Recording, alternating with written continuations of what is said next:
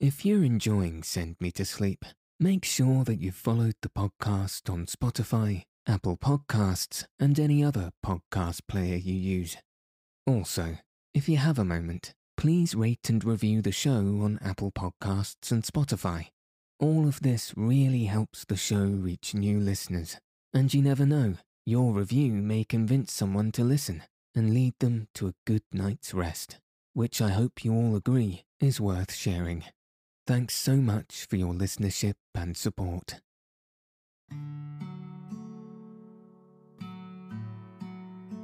Welcome to Send Me to Sleep, the place to find a good night's rest.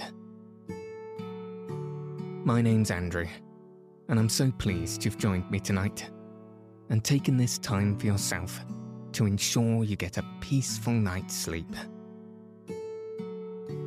Tonight, I'll be reading The Yosemite by John Muir. Part 8 Flowers and Feathers. We will journey through the serene world of the valley, where gentle bird song intertwines with fragrant blossoms, all amidst the tranquil surroundings of the rocky terrain. If you haven't already, find a nice place to get cozy. Take a deep, relaxing breath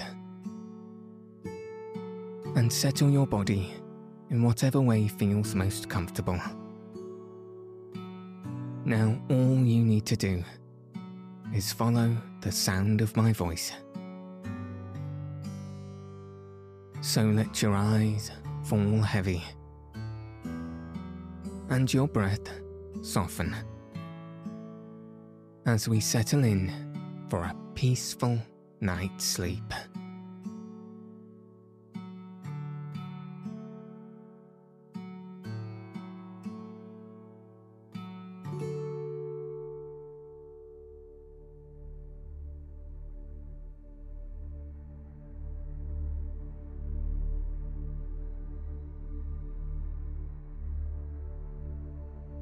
The flowers.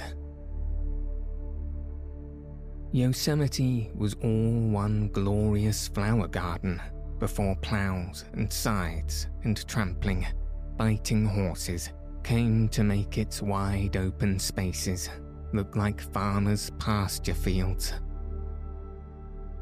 Nevertheless, countless flowers still bloom every year in glorious profusion on grand talus slopes, wall benches and tablets, and in all the fine, cool side canyons up to the rim of the valley and beyond, higher and higher to the summits of the peaks. Even on the open floor and in easily reached side nooks, many common flowering plants have survived and still make a brave show in spring and early summer.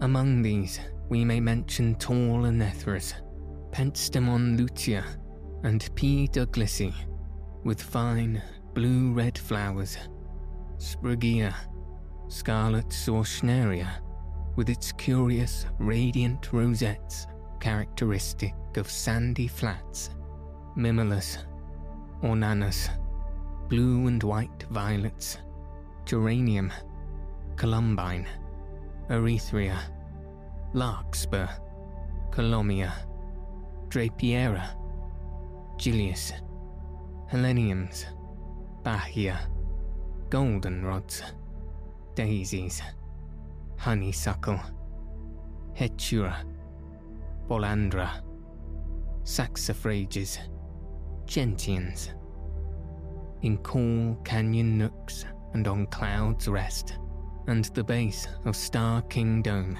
you may find Primula suffrutescens, the only wild primrose discovered in California and the only known shrubbery species in the genus. And there are several fine orchids, Habenaria and Cypripedium, the latter very rare, once common in the valley near the foot of Glacier Point, and in a bog on the rim of the valley near a place called Gentry Station, now abandoned. It is a very beautiful species. The large, oval lip white, delicately veined with purple. The other petals and sepals purple, strap shaped, and elegantly curled and twisted. Of the lily family, Fritillaria, Smilacina, Chlorogalum, and several fine species of Brodiaea, Ithuriel spear, and other less prized are common. The favourite Calochortus, or Mariposa lily, a unique genus of many species, something like the tulip of Europe, but far finer. Most of them grow on the warm foothills below the valley, but two charming species, C. caeruleus and C. nudus, dwell in the springy places on the Wawona Road, a few miles beyond the brink of the walls. The snow plant, Sarcodes sanguinea, is more admired by tourists than any other in California. It is red, fleshy, and watery, and looks like a gigantic asparagus shoot. Soon after the snow is off the round, it rises through the dead needles and humus in the pine and fir woods like a bright, glowing pillar of fire. In a week or so, it grows to a height of 8 or 12 inches, with a diameter of an inch and a half or 2 inches. Then its long fringed bracts curl aside, allowing the 20 or 35 lobe, bell shaped flowers to open and look straight out from the axis. It is said to grow up through the snow. On the contrary, it always waits until the ground is warm, though with other early flowers, it is occasionally buried or half buried for a day or two by spring storms. The entire plant, flowers, bracts, stem, scales, and roots, is fiery red. Its colour could appeal to one's blood. Nevertheless, it is a singularly cold and unsympathetic plant. Everybody admires it as a wonderful curiosity, but nobody loves it as lilies, violets, roses, daisies are loved.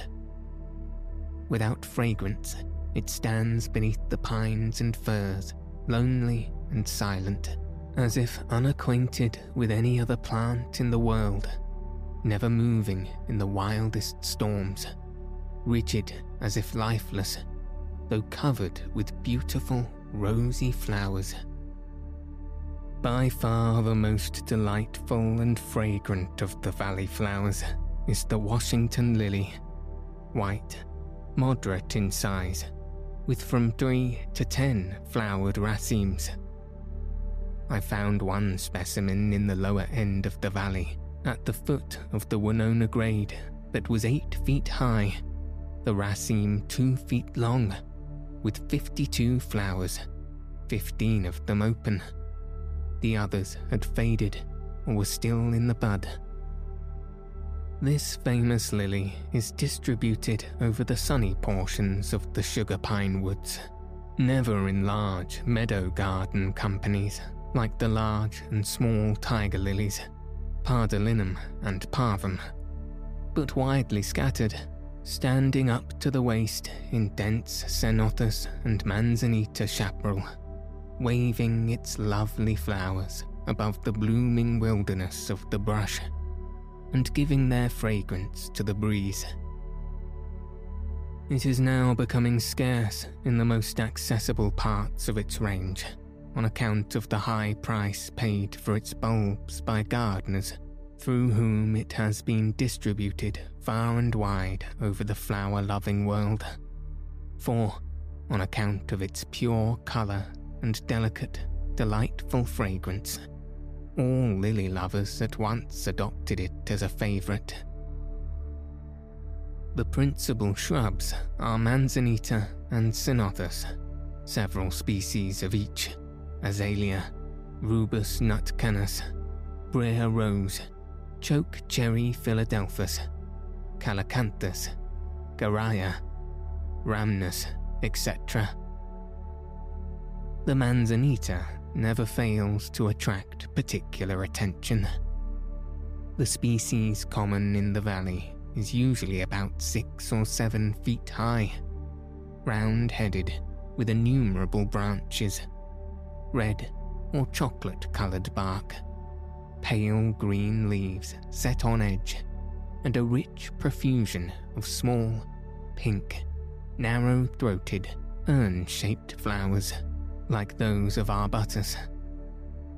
The knotty, crooked, angular branches are about as rigid as bones, and the red bark is so thin and smooth on both trunk and branches, they look as if they had been peeled and polished and painted. In the spring, large areas on the mountain, up to a height of eight or nine thousand feet, are brightened with the rosy flowers, and in autumn with their red fruit.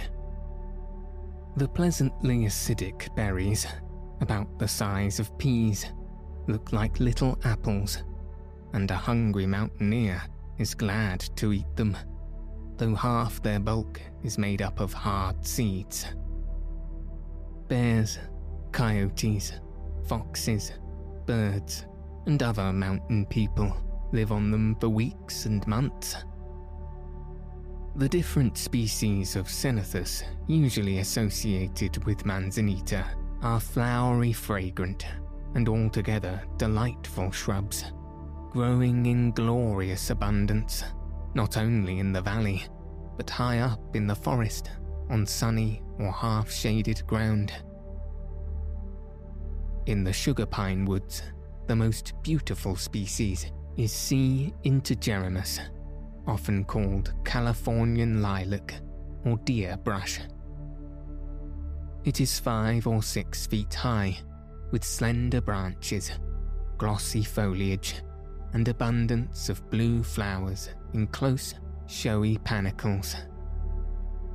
Two species, C. prostratus and C. procumbens, spread smooth, blue flowered mats and rugs beneath the pines and offer fine beds to tired mountaineers. The commonest species, C. cordulatus, is most common in the silver fir woods. It is white flowered and thorny, and makes dense thickets of tangled chaparral, difficult to wade through or to walk over.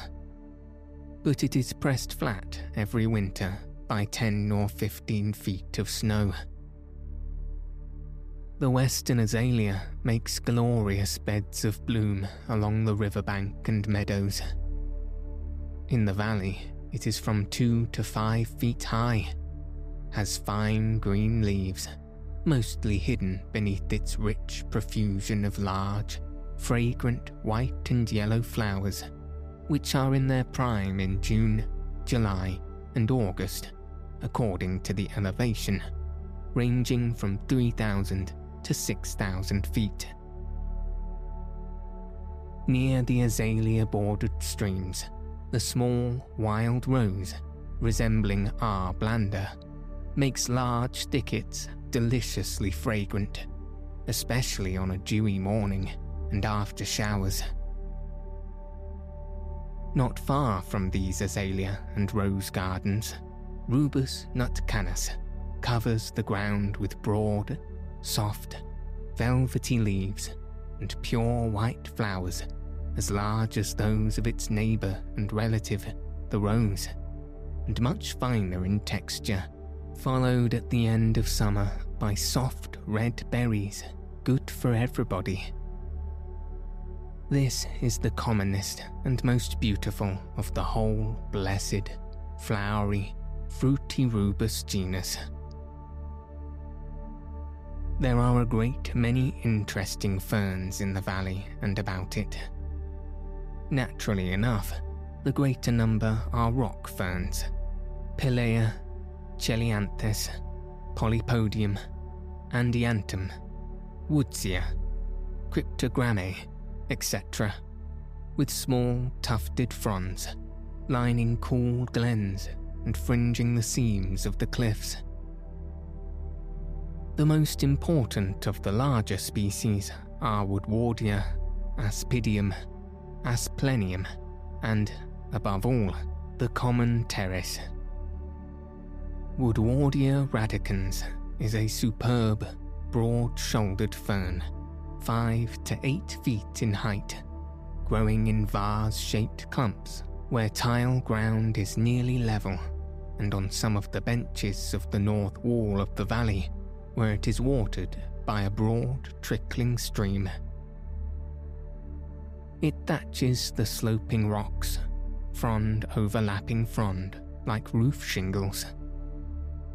The broad fronded, hardy Pteris aquilina, the commonest of ferns, covers large areas on the floor of the valley. No other fern does so much for the colour glory of autumn, with its browns and reds and yellows, even after lying dead beneath the snow all winter. It spreads a rich brown mantle over the desolate ground in the spring before the grass has sprouted, and at the first touch of sun heat, its young fronds come rearing up full of faith and hope through the midst of the last year's ruins. Of the five species of Pellaea, P. breweri is the hardiest as to enduring high altitudes and stormy weather, and at the same time, it is the most fragile of the genus. It grows in dense tufts in the clefts of storm beaten rocks high up on the mountainside of the very edge of the fern line. It is a handsome little fern, about four or five inches high, has pale green pinnate fronds and shining bronze coloured stalks about as brittle as glass. Its companions on the lower part of its range are Cryptogramma acrostichoides and Phegopteris alpestris the latter with soft, delicate fronds, not in the least like those of rock fern, though it grows on the rocks where the snow lies longest. Pellaea bridgesii, with blue green, narrow, simple pinnate fronds, is about the same size as breweri and ranks next to it as a mountaineer, growing in fissures, wet or dry, and around the edges of boulders that are resting on glacier pavements with no fissures whatsoever. About a thousand feet lower, we find the smaller, more abundant P. densa on ledges and boulder strewn, fissured pavements, watered until late in summer from cosy currents derived from lingering snowbanks. It is, or rather was, extremely abundant between the foot of the Nevada and the head of the vernal fall, but visitors with great industry have dug out almost every root, so that now one has to scramble in out of the way places to find it. The three species of Cheilanthes in the valley C. californica, C. gracillima, and Myriophylla, with beautiful two four pinnate fronds, an inch to five inches long, adorn the stupendous walls, however dry and sheer. The exceedingly delicate Californica is so rare that I have found it only once. The others are abundant and are sometimes accompanied by the little gold fern, Gymnogramme triangularis and rarely by the curious little Botrychium simplex, some of them less than an inch high. The finest of all the rock ferns is Adiantum pedatum, lover of waterfalls and the finest spray of dust. The homes it loves best are overleaning, cave like hollows beside the larger falls where it can wet its fingers with their dewy spray. Many of these moss lined chambers contain thousands of these delightful ferns, clinging to mossy walls by the slightest hold, reaching out their delicate finger fronds on dark, shining stalks, sensitive and tremulous, throbbing in unison with every movement and tone of the falling water, moving each division of the frond separately at times as if fingering the music. May and June are the main bloom months of the year. Both the flowers and falls are then at their best. By the 1st of August, the midsummer glories of the valley are past their prime. The young birds are then out of their nests. Most of the plants have gone to seed. Berries are ripe autumn tints begin to kindle and burn over meadow and grove, and a soft, mellow haze in the morning sunbeams heralds the approach of the summer. The shallow river is now at rest, its flood work done. It is now but little more than a series of pools united by trickling, whispering currents that steal softly over brown pebbles and sand with scarce an audible murmur. Each pool has a character of its own, and, though they are nearly currentless, the night air and tree shadows keep them cool. Their shores curve in and out in bay and promontory, giving the appearance of a miniature lake. Their banks, in most places, embossed with briar and azalea, sedge and grass and fern, and above these, in their glory of autumn colours, a mingled growth of alder, willow, dogwood, and balm of gilead, mellow sunshine overhead, cool shadows beneath, light filtered and strained in passing through ripe leaves like that which passes through coloured windows. The surface of the water is stirred, perhaps, by whirling water beetles or some startled trout seeking shelter beneath fallen logs or roots. The falls, too, are quiet. No winds stir, and the whole valley floor is a mosaic of greens and purples yellows, and reds.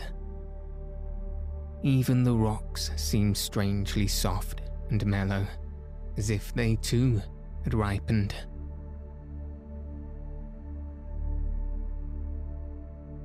The birds. The songs of the Yosemite winds and waterfalls are delightfully enriched with bird song, especially in the nesting time of spring and early summer. The most familiar and best known of all is the common robin, who may be seen every day, hopping about briskly on the meadows and uttering his cheery, enlivening call. The black headed grosbeak, too, is here, with the bullock oriole and western tanager, brown song sparrow, hermit thrush, the purple finch, a fine singer, with head and throat of a rosy red hue.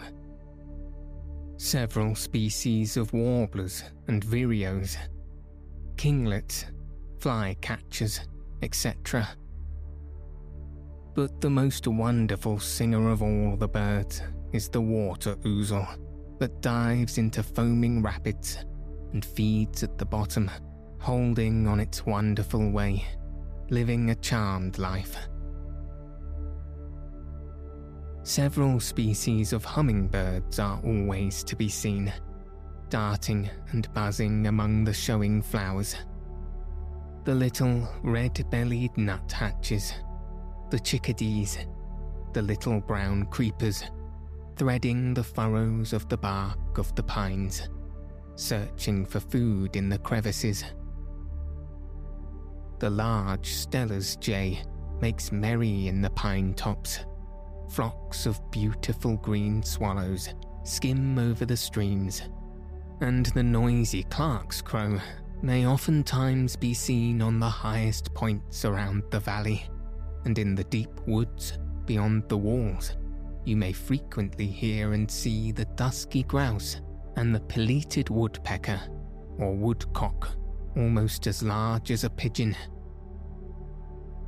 The junco, or snowbird, builds its nest on the floor of the valley, among the ferns. Several species of sparrow are common, and the beautiful lazuli bunting, a common bird in the underbrush, flitting about the azalea and ceanothus bushes, and enlivening the groves with his brilliant colour. And on gravelly bars, the spotted sandpiper is sometimes seen.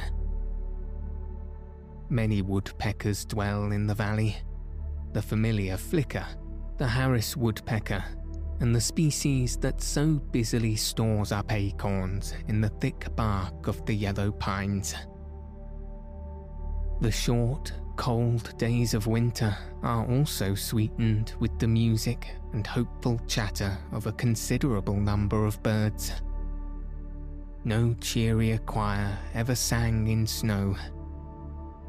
First and best of all is the water ouzel, a dainty, dusky little bird about the size of a robin that sings in sweet, fluty song all winter and all summer in storms and calms, sunshine and snow, haunting the rapids and waterfalls with marvellous constancy, building his nest in the cleft of a rock bathed in spray.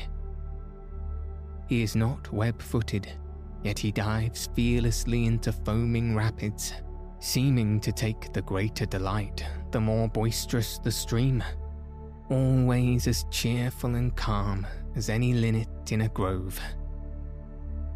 All his gestures as he flits about amid the loud uproar of the falls bespeak the utmost simplicity and confidence. Bird and stream, one and inseparable. What a pair, yet they are well related. A finer bloom than the foam bell is an eddy pool in this little bird we may miss the meaning of the loud, resounding torrent, but the flute like voice of the bird, only love is in it. A few robins, belated on their way down from the upper meadows, linger in the valley and make out to spend the winter in comparative comfort, feeding on the mistletoe berries that grow on the oaks in the depths of the greater forest, on the high meadows, in the severest altitudes, they seem as much at home as in the fields and orchards about the busy habitations of man, ascending the Sierra as the snow melts, following the green footsteps of spring, until in July or August, the highest glacier meadows are reached on the summit of the range. Then, after the short summer is over, and their work in cheering and sweetening these lofty wilds is done, they gradually make their way down again in accord with the weather, keeping below the snowstorms, lingering here and there to feed on huckleberries and frost nipped wild cherries growing on the upper slopes.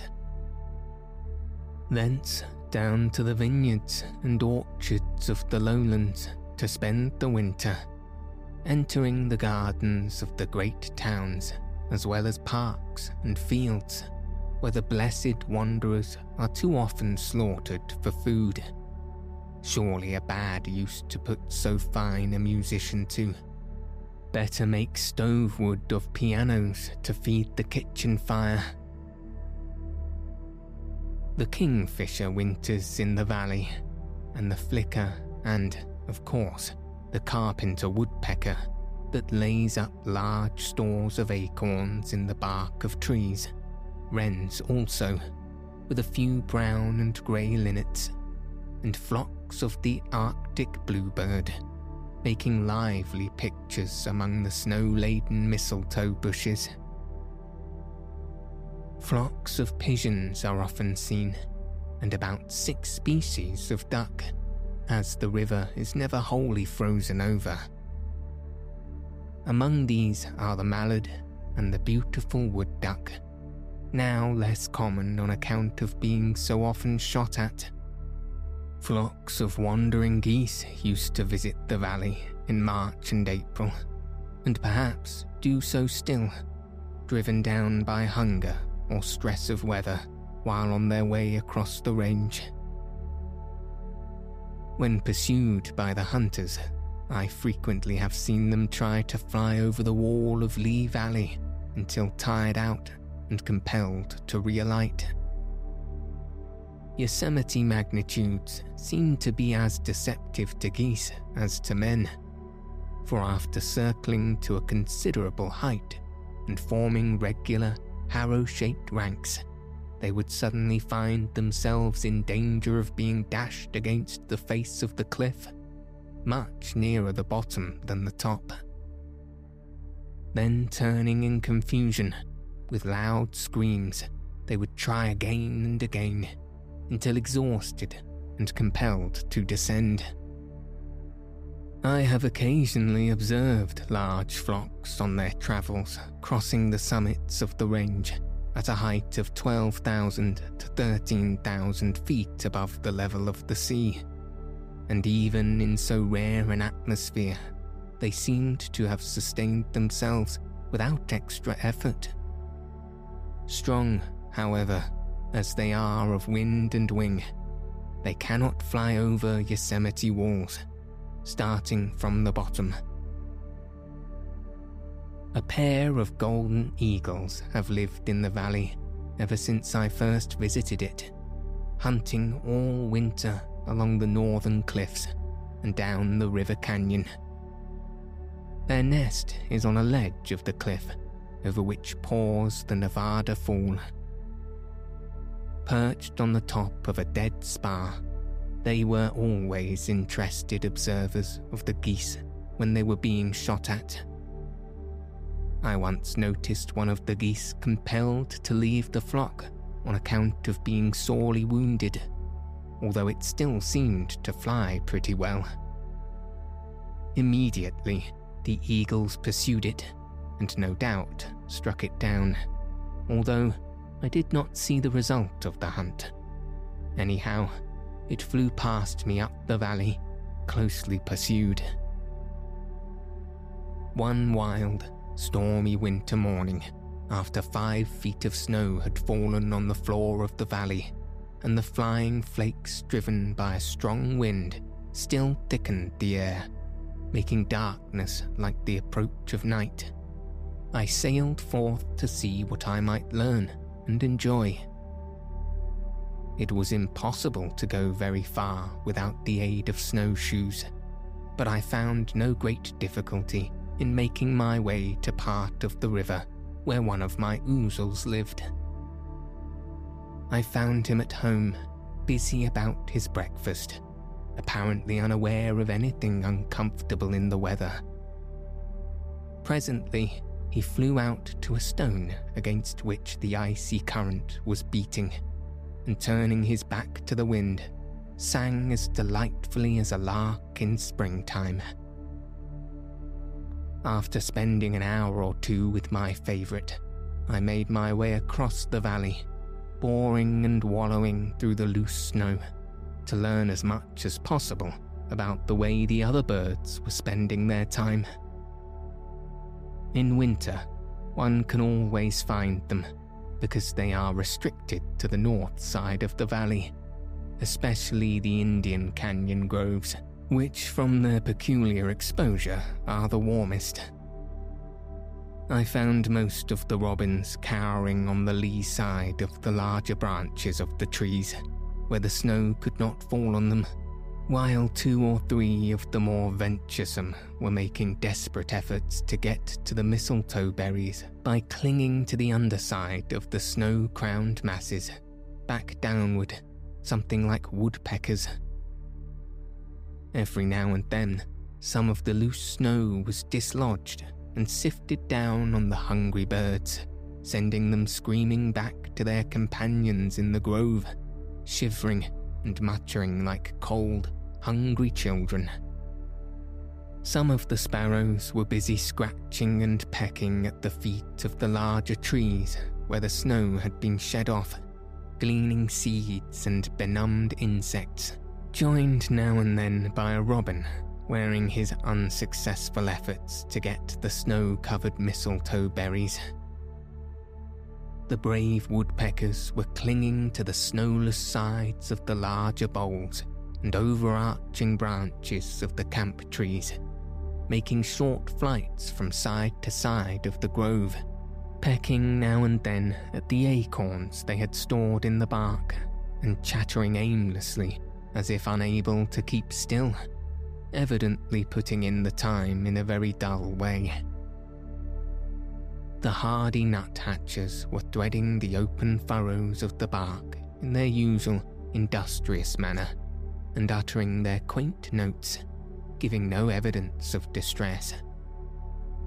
The Steller's jay were, of course, making more noise and stir than all the other birds combined, ever coming and going with loud bluster screaming as if each had a lump of melting sludge in his throat, and taking good care to improve every opportunity afforded by the darkness and confusion of the storm to steal from the acorn stores of the woodpeckers.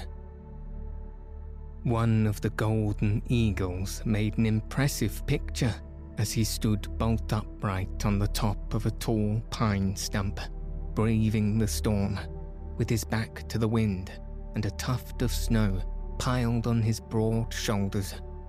A moment of passive endurance. Thus, every storm bound bird seemed more or less uncomfortable, if not in distress.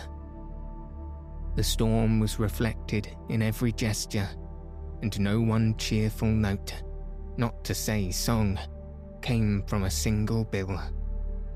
Their cowering, joyless endurance offered striking contrast to the spontaneous, irrepressible gladness of the ouzel, who could no more help giving out sweet song than a rose sweet fragrance. He must sing, though the heavens fall.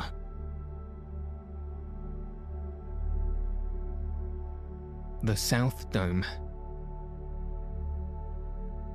With the exception of a few spires and pinnacles, the South Dome is the only rock about the valley that is strictly inaccessible without artificial means, and its inaccessibility is expressed in severe terms. Nevertheless, many a mountaineer, gazing admiringly, tried hard to invent a way to the top of its noble crown, all in vain until the year 1875, George Anderson, an indomitable Scotsman, undertook the adventure. The side facing Tenaya Canyon is an absolute vertical precipice from the summit to a depth of about 1600 feet, and on the opposite side, it is nearly vertical for about as great a depth. The southwest side presents a very steep and finely drawn curve from the top down to a thousand feet or more, while on the northeast, where it is united with the Cloud's Rest Ridge, one may easily reach a point called the Saddle, about several hundred feet above the summit. From the saddle, the dome rises in a graceful curve, a few degrees too steep for unaided climbing, besides being defended by overleaning ends of concentric dome layers of the granite.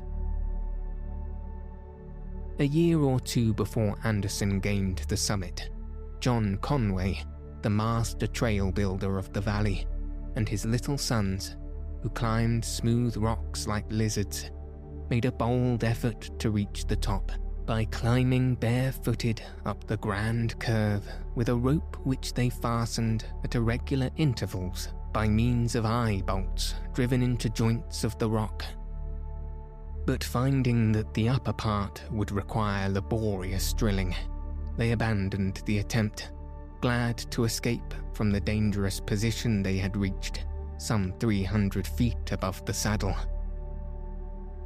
Anderson began with Conway's old rope, which had been left in place, and resolutely drilled his way to the top, inserting eye bolts five to six feet apart, and making his rope fast to each in succession, resting his feet on the last bolt while he drilled anew for the next above. Occasionally, some irregularity in the curve or slight foothold would enable him to climb a few feet without a rope, which he would pass and begin drilling again. And thus, the whole work was accomplished in a few days. From this slender beginning, he proposed to construct a substantial stairway, which he hoped to complete in time for the next year's travel. But while busy getting out timber for his stairway and dreaming of the wealth he hoped to gain from tolls, he was taken sick and died all alone in his little cabin. On the 10th of November, after returning from a visit to Mount Shasta, a month or two after Anderson had gained the summit, I made haste to the dome, not only for the pleasure of climbing, but to see what I might learn. The first winter storm clouds had blossomed and the mountains and all the high points about the valley were mantled in fresh snow. I was, therefore, a little apprehensive of danger from the slipperiness of the rope and the rock. Anderson himself tried to prevent me from making the attempt, refusing to believe that anyone could climb his rope in the now muffled condition in which it was then. Moreover, the sky was overcast, and solemn snow clouds began to curl around the summit, and my late experiences on the icy Shasta came to mind. But reflecting that I had matches in my pocket, and that a little firewood might be found, I concluded that in case of a storm the night could be spent on the dome without suffering any worth minding, no matter what the clouds might bring forth. I therefore pushed on and gained the top. It was one of those brooding, changeful days that came between summer and winter, when the leaf colours have grown dim and the clouds come and go among the cliffs like living creatures looking for work, now hovering aloft, now caressing rugged rock brows with great gentleness, or wandering afar over the tops of forests, touching the spires of fir and pine with their soft silken fringes, as if trying to tell the glad news of the coming snow.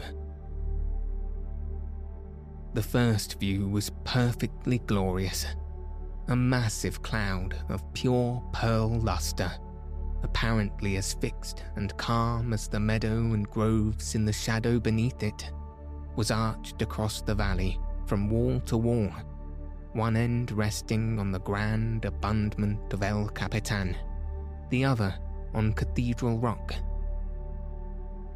A little later, as I stood on the tremendous verge overlooking Mirror Lake, a flock of smaller clouds, white as snow, came from the north, trailing their downy skirts over the dark forest and entering the valley with solemn godlike gestures through Indian Canyon and over the North Dome and Royal Arches, moving swiftly, yet with majestic deliberation. On they came, nearer and nearer, gathering and messing beneath my feet and filling the Tenaya Canyon. Then the sun shone free, lighting the pearly grey surface of the clouds like sea and making it glow. Gazing, admiring, I was startled to see for the first time the rare optical phenomenon of the spectre of Brocken. My shadow, clearly outlined, about half a mile long, lay upon this glorious white surface with startling effect. I walked back and forth, waving my arms, and struck all sorts of attitudes to see every slightest movement enormously exaggerated. Considering that I have looked down so many times from mountain tops on seas of all sorts of clouds, it seems strange that I should have seen the Brocken spectre only this once. A grander surface and a grander standpoint, however, could hardly have been found in all the Sierra. After this grand show, the cloud sea rose higher, wreathing the dome, and for a short time submerging it, making darkness like night. And I began to think of looking for a campground in a cluster of dwarf pines. But soon the sun shone free again, the clouds, sinking lower and lower, gradually vanished, leaving the valley with its Indian summer colours apparently refreshed, while to the eastward the summer peaks, clad in new snow, towered along the horizon in glorious array. Though apparently it is perfectly bald, there are four clumps of pines growing on the summit, representing three species Pinus albicaulis, P. contorta, and P. ponderosa, var Jeffrey, all three, of course, repressed and storm beaten. The alpine spirea grows here also, and blossoms profusely with potentilla, erigeron, eriogonum, pentstemon, solidago, and interesting species of onion and four or five species of grasses and sedges. None of these differ in any respect from those of other summits of the same height, excepting the curious little narrow leaved, waxen bulbed onion, which I had not seen elsewhere. Notwithstanding the enthusiastic eagerness of tourists to reach the crown of the dome, the views of the valley from this lofty standpoint are less striking than from many other points comparatively low, chiefly on account of the foreshortening effect produced by looking down from so great a height. The North Dome is dwarfed almost beyond recognition.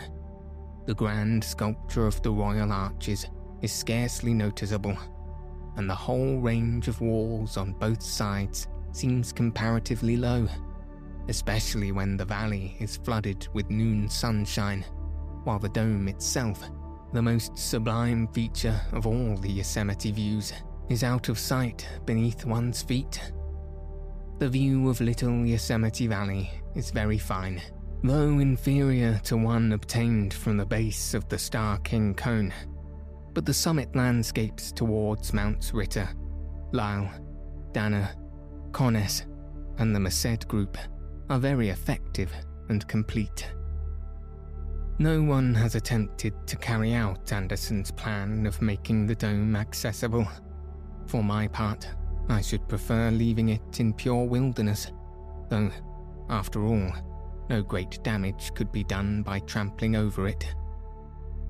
The surface would be strewn with tin cans and bottles, but the winter gales would blow the rubbish away Avalanches might strip off any sort of stairway or ladder that might be built.